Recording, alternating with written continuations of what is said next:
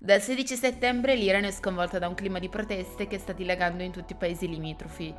Giorno per giorno la situazione si sta acutizzando, diventando sempre più grave, ma essendo sempre più rilevante agli occhi della comunità internazionale. Oggi insieme cercheremo di capire cosa sta succedendo ricostruendo queste ultime settimane di guerriglia. Ciao, sono Veronica France questo è Why, un podcast di notiziare che parla di politica e attualità in modo veloce, semplice e immediato.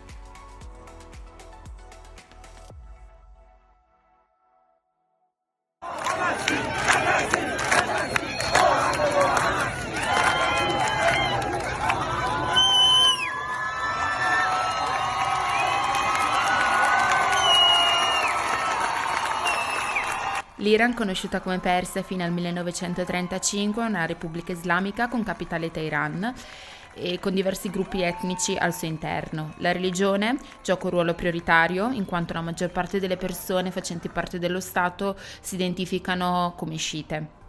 Il 15 d'agosto la situazione in Iran si è complicata moltissimo quando il presidente Raisi volle firmare un decreto per modificare il codice sull'abbigliamento femminile Ovviamente questo evento è stato un capro espiatorio per continuare a promuovere il malcontento nel paese in maniera più ampia. Arriviamo così al 16 di settembre quando Masa Amini, eh, una giovane 22enne kurda, agli arresti domiciliari e viene brutalmente uccisa per aver indossato il velo in maniera non conforme alla legge dalla polizia morale di Teheran. Mentre Raisi, il presidente, promette di indagare sulla morte della giovane e di fare giustizia sull'accaduto, le proteste al grido di morte al dittatore eh, dilagano in tutto il paese portando vittime, pestaggi e arresti. Il dittatore in questione è Ali Khamenei, figura politica e guida religiosa suprema dell'Iran e degli sciiti. La situazione non fa altro che aumentare il malcontento che già dilagava tra la popolazione a causa della corruzione, della situazione economica precaria e di un clima democratico che potesse comunque favorire i diritti per tutti. Quindi una situazione già di per sé insostenibile da diversi mesi se non anni per la popolazione.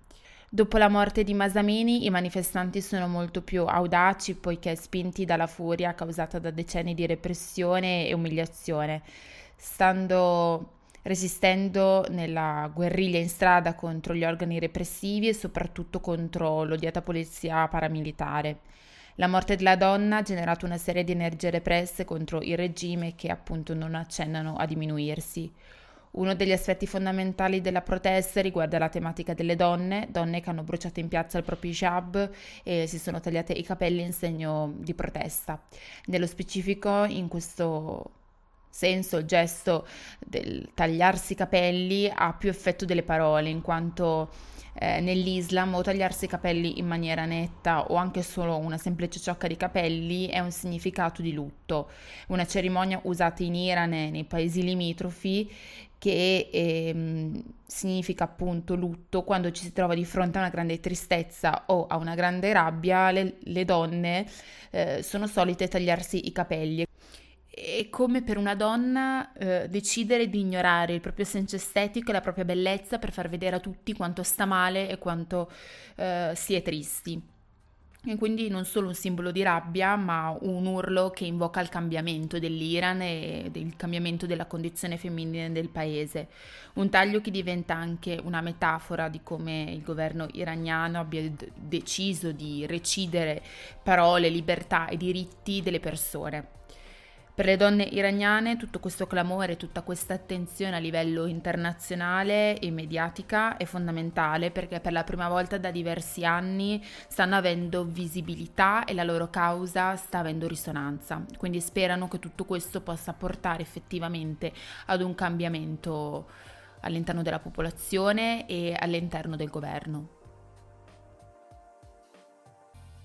Why è un podcast di notiziare. La cura editoriale è di Veronica Francia, la segreteria di produzione Nicole Russo, il sound designer è Albert Cerfeda. Ci vediamo mercoledì prossimo per un nuovo episodio.